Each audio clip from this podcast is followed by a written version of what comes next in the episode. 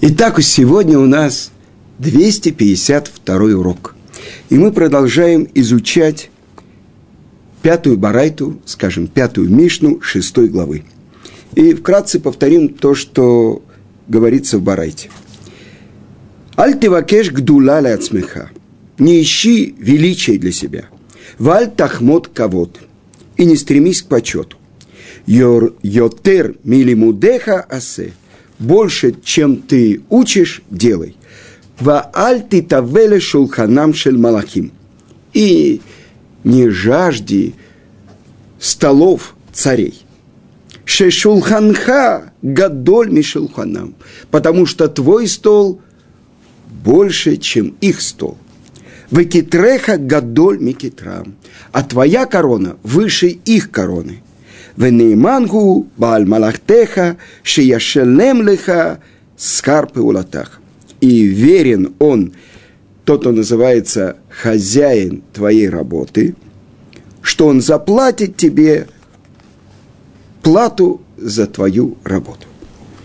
Итак, э, то, что мы уже говорили, что это такое, не стремись, чтобы получить какое-то важное положение, и тебе положение, чтобы они тебя почитали, с этого начинается.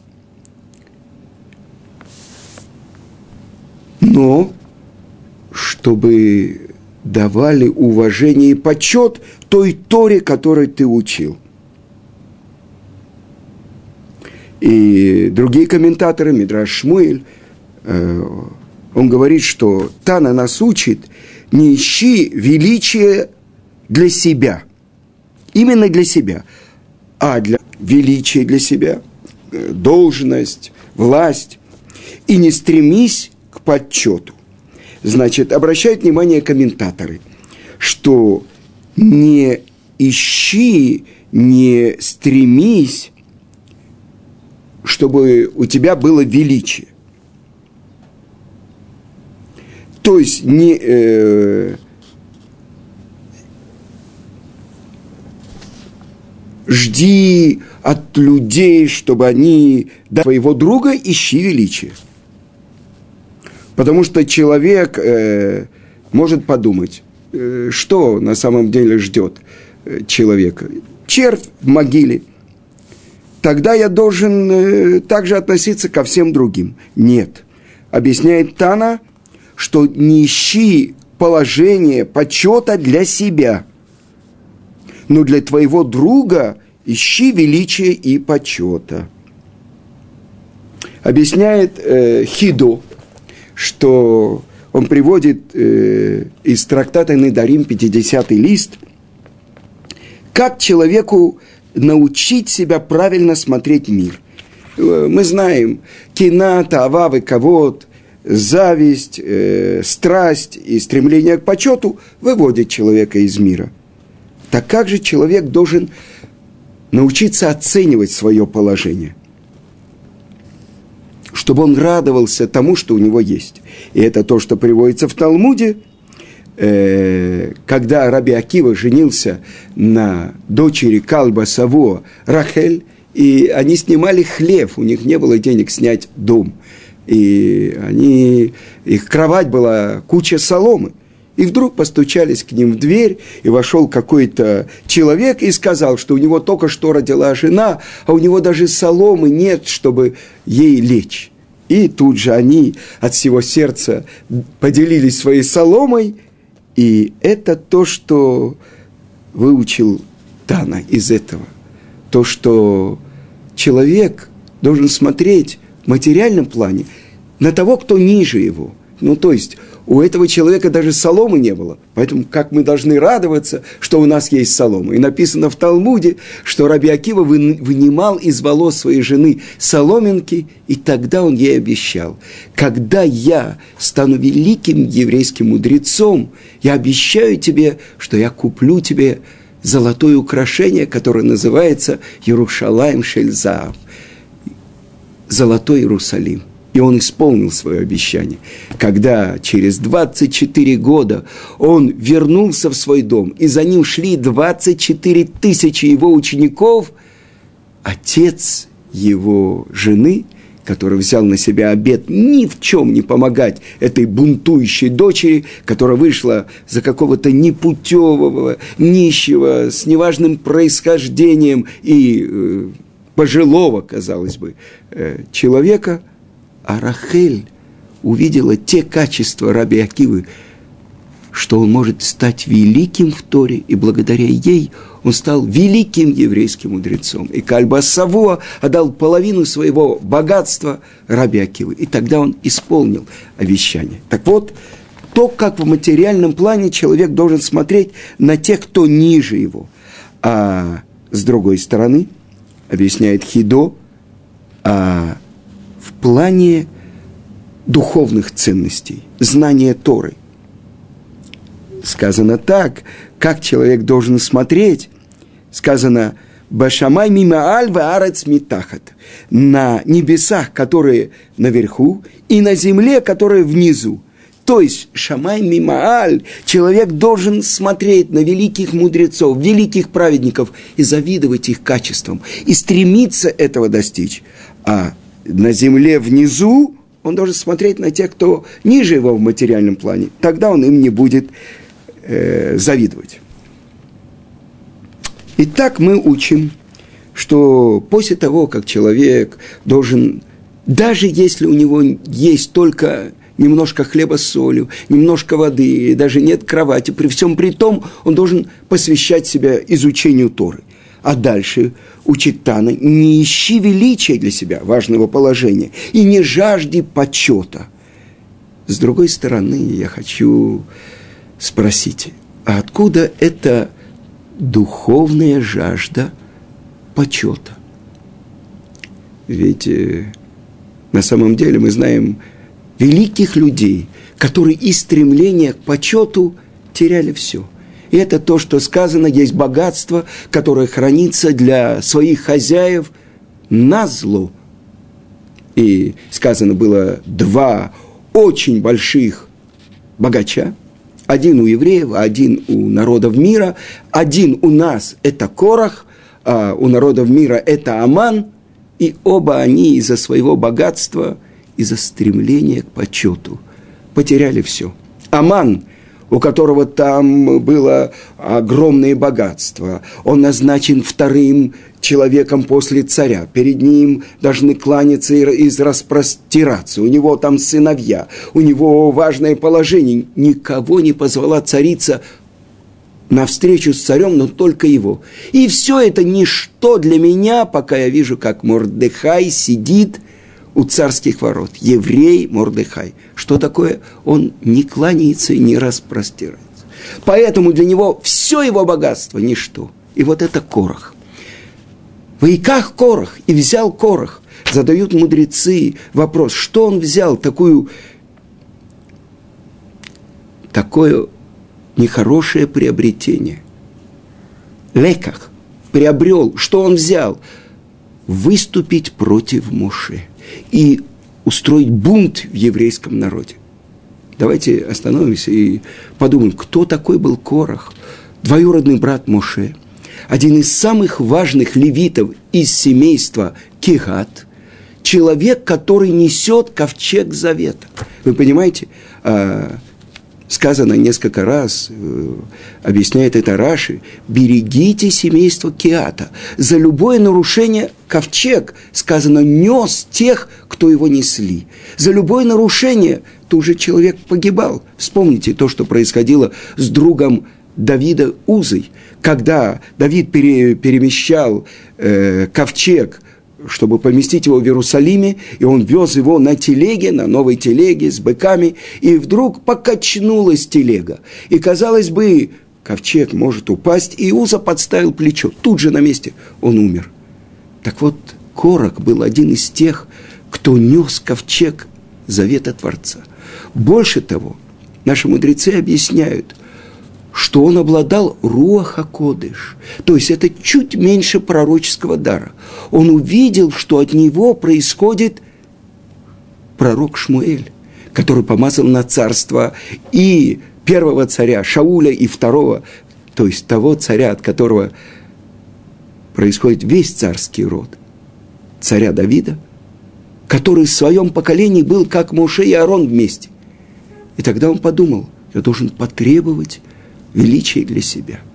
Но объясняет комментатор, объясняет устная тара, что было причиной – вот этого стремления к всеобщему равенству. То, что Кора говорит, что он требует, что все святые, все стояли у горы Синай, все слышали, как говорил Творец. Почему ты, Моше, назначил себя главой, то есть царем, а твоего родного брата сделал первосвященником?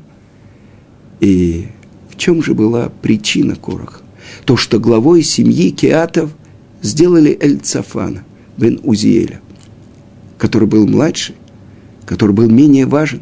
И объясняет это Стайплер, Рав Яков Исроиль Каневский, что, может быть, и в других качествах Корах был выше Эльцафана, мудростью, пророческим даром, богатством, но что-то было в нем, это то, что проявилось сейчас здесь. Его задело то, что не его назначили. И теперь он требует, чтобы от каждого колена назначили первосвященника вместо Аарона. А на самом деле он хочет сам быть первосвященником. И он всю ночь ходит и бунтует, э, будоражит народ, надсмехается на Моше. И Талмуд приводит то, как он обращается к Моше. Одел он всех своих приспешников – в талит, который выткан из голубой нити. А голубая нить ткелет, она очень дорогая. И пришел он к Моше и говорит, скажи, пожалуйста, талит, который полностью сделан из голубых нитей, тхелет, нуждается в цицит, в одной ниточке тхелет или нет? И что он говорит? То есть, на самом деле, талит, все святые, все голубые нити, нуждается ли еще в этих одной голубой нити? И Моше отвечает «да». Он говорит, что же за глупость? Если он, если одна голубая нить освобождает, то есть исполнение заповеди происходит, что весь белый талит, он с этой голубой нитью, это заповедь. То если весь талит, он из голубых нитей, какая же должна быть еще одна голубая нить? И отвечает ему Моше должен, и он отсмехается. А на самом деле объясняет это Стайплер, что на самом деле, когда этот талит, который без одной голубой нити, он одежда, он греет.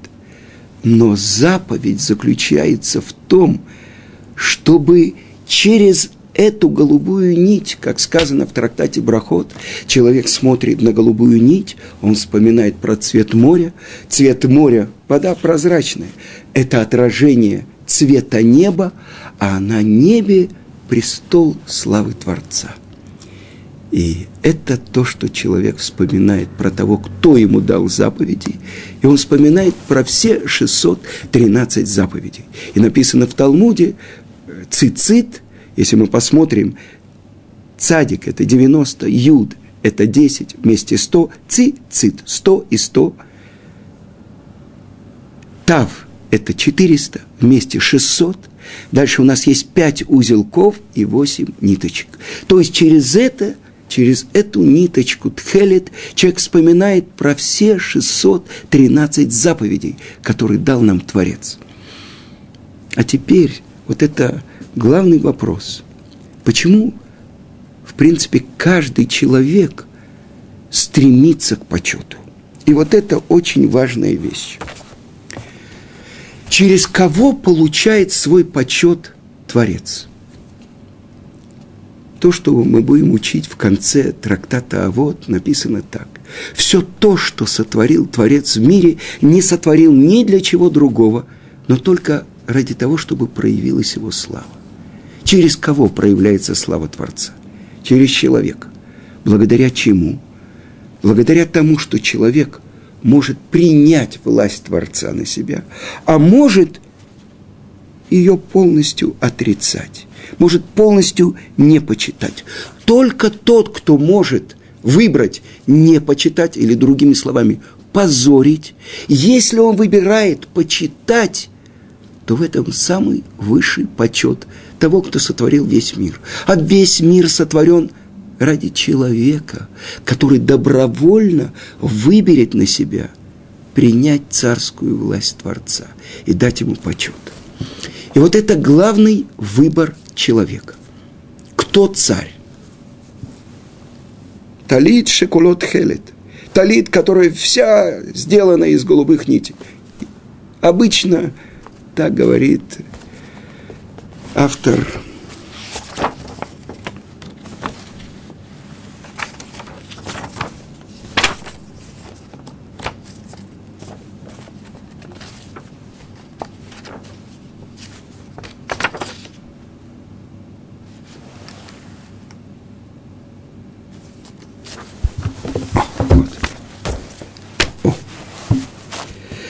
Автор книги «Нативот Мишпат» Равьяков Мелиса, что он говорит?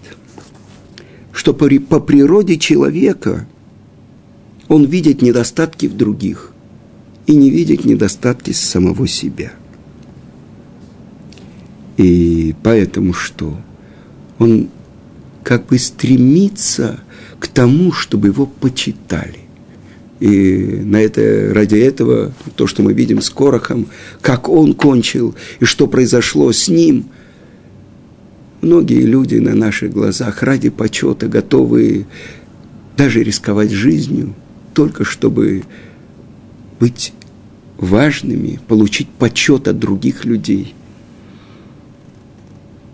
И я слышал от имени Равбойера, который объясняет так – что многие люди зависят только от того, что скажут про них другие люди. И ради этого они готовы на все, то есть получить почет. Бегут и стремятся, чтобы получить почет. А человек, который определяет свою ценность не тем, что скажут про него другие люди, а вот этим внутренним стержнем, который есть в нем. А другими словами, то, что написано в начале при сотворении человека, и вдунул в его ноздри душу живую. От кого вдунул? От себя вдунул. Человек, который уверен в себе, который знает свою собственную ценность и ценность того, что он делает в мире главное определение, он отклоняется от этого внутреннего стержня или нет. И тогда это известная вещь. Один человек пришел к своему Ребе и говорит, что это такое, написано у мудрецов в Талмуде, что человек, который убегает от почета, почет гонится за ним – Почему же у меня такое не происходит? Я все время убегаю от почета, а я не вижу, как бы меня почитали. И его Рав, Ребе, сказал, ты слишком часто оглядываешься и смотришь. Вы понимаете? То есть, на самом деле, это то, что учит осознанию этого стержня наш Тана. В чем была ошибка Короха? Если от меня происходит такой великий человек, как пророк Шмуэль, значит, сейчас я должен потребовать величия для себя. В чем был просчет Короха? Он не увидел, он не мог это осознать, что его три сына, которые благодаря, именно благодаря Моше, который, невзирая на то, что он глава еврейского народа. И царь, он не ходит к своим поданным, они вызываются к нему. Но вот его три сына, Асир, Элькана и Авиасав. Моше, зная, что Корах ошибся в понимании пророческого видения, он хочет его спасти, он приходит к нему. И в этот момент Мидраш описывает, что сыновья были с отцом – они тоже вместе с ним выступали против Моше.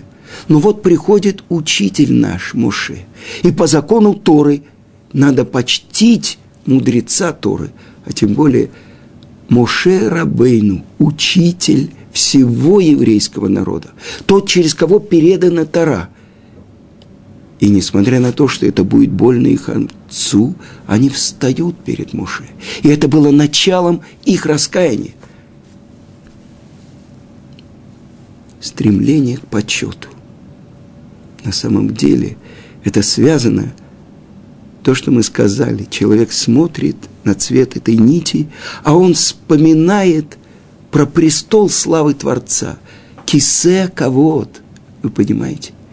Это сказано оттуда. Творец из-под подножия трона Творца. Кисе кавод. Творец взял души Израиля и спустил их в мир. Для чего? Какой главный выбор человека? Талит шекулот хелет, я почитаю себя. Это одежда, она меня согревает. Либо талит, у которого есть одна голубая нить, чтобы напомнить мне, я здесь не сам по себе. Мою душу спустил сюда Творец, чтобы я выполнил Его назначение, Его посланничество. Так вот, сказано, что когда Корах собрал 250 глав Санедринов, но Датан, Авирам и Корах называются злодеи. А они называются Хатаим, то есть они ошиблись. Хатаим, то есть согрешили, ошиблись по поводу своих душ, по отношению к своим душам. Каждый из них по указанию Муше взял лопаточку, на которой приносится воскурение. Самая важная служба первосвященника. И что думал каждый из них? Ведь только один останется первосвященником. Это предупреждает Моше. И Творец назначил Аарона. Что думал каждый из них?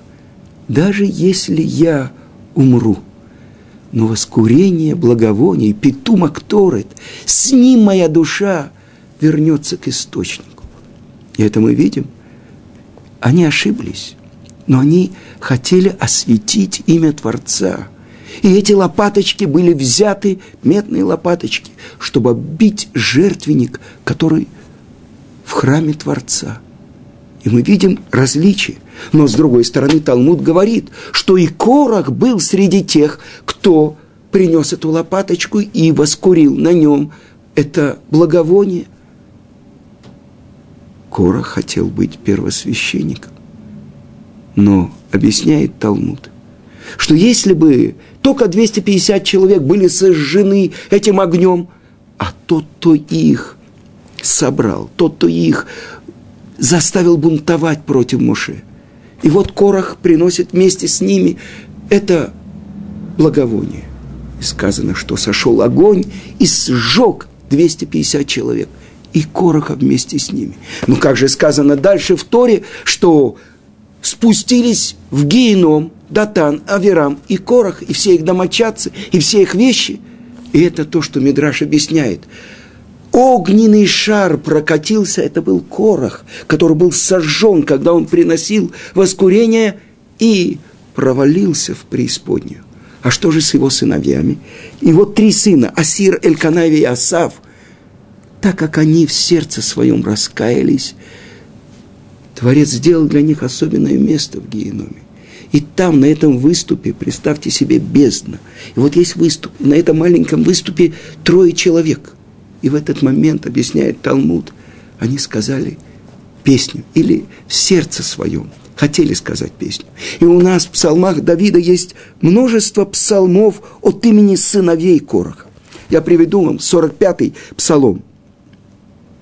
Сказано так – Песень о розах сыновей Короха. Кто называется розами? Так говорили про них евреи. Они подобны шипам, как их отец. Но в час наказания Творец спасает розы от сожжения, отделяя их от шипов. И вот в 49-м псалме они говорят про испытания, которые не выдержал их отец. И так сказано, вы надеющиеся на свое богатство и хвалящиеся величием своих сокровищ. ни один из вас не может выкупить своего брата, не дать взятку, выкуп Богу. Не бойтесь. Когда богатеет человек, когда умножается великолепие его дома, когда он умирает, он ничего не берет с собой. Богатство его не преследует его. У человека есть только право на выбор. И он может достичь величия. В чем? В постижении воли Творца, изучая Тору и служа Творцу. Но если он ничего не понимает, то подобен дикому зверю, который гибнет и от которого ничего не остается. И это в отличие от еврейского мудреца, который трудится здесь над второй и берет ее полностью. Итак, это то, что учит нас Тана. Что человек должен делать? Человек должен после того, когда же, если у него нет достаточно, а только сухая корочка с солью, и есть немножко воды. Э, комментаторы на нашу Мишну приводят такую притчу. Э, это Анаф Йосеф. Он приводит такую притчу. Как-то один царь увидел бедного нищего, который спал на берегу моря. Он встал, достал из своей котомки э, какую-то сухую краюху хлеба, окунул ее воду, а может даже солить ее, хлеб с солью ешь, и съел ее. И обратился к нему царь и сказал ему, какой ты несчастный, как ты можешь жить такую жизнь, ведь э, ты самый несчастный человек в моем царстве. И вдруг этот нищий говорит, что ты такое говоришь? Я ведь везде могу найти кровать, я могу спать на земле. У меня есть еще несколько сухих ломтей хлеба. Я не нуждаюсь в том, чтобы какую-то изысканную пищу готовить. А ты, тебе нужно царские угощения, тебе нужно царский дворец, тебе нужна особенная перина. Это то, что учит Тана. То, что мы будем учить дальше не стремись к царским столам. Это богатство, это роскошь. Потому что твой стол важнее, больше, чем царский стол. Это, это нищий, который научил его. Я не могу удержаться и не рассказать вам завершение одну историю. Один царь очень, очень серьезно заболел. И пришли все лекари, одни предлагали одно, другие другое. Наконец-то из-за моря приехал самый большой специалист и сказал, единственная вещь может помочь царю. И что? Это рубашка счастливого человека. Если царь ее наденет, он тут же выздоровеет. По всем концам мира отправили гонцов. И вот прошло неделя, прошла другая – и, наконец-то, возвращается гонец. Его приводит к царю. Ну что ты нашел? Нашел счастливого человека? Да, нашел за морем, там-то и там-то он находится. Ну где же рубашка? К сожалению, у него нет рубашки. И это притча, которая говорит про то, что человек не должен искать величия для себя, не должен жаждать почета – а то, что он должен стремиться только к изучению Торы. И не стремиться к царским столам, потому что стол еврейского мудреца гораздо важнее, чем стол царя. И дальше мы будем учить, что его корона выше царской короны. А если ты думаешь, что ты меньше получишь, чем другие, завершается наша барайта и сказано. И ты можешь полагаться на того, кто поручил тебе эту работу. В том, что он, несомненно, отплатит за твой труд.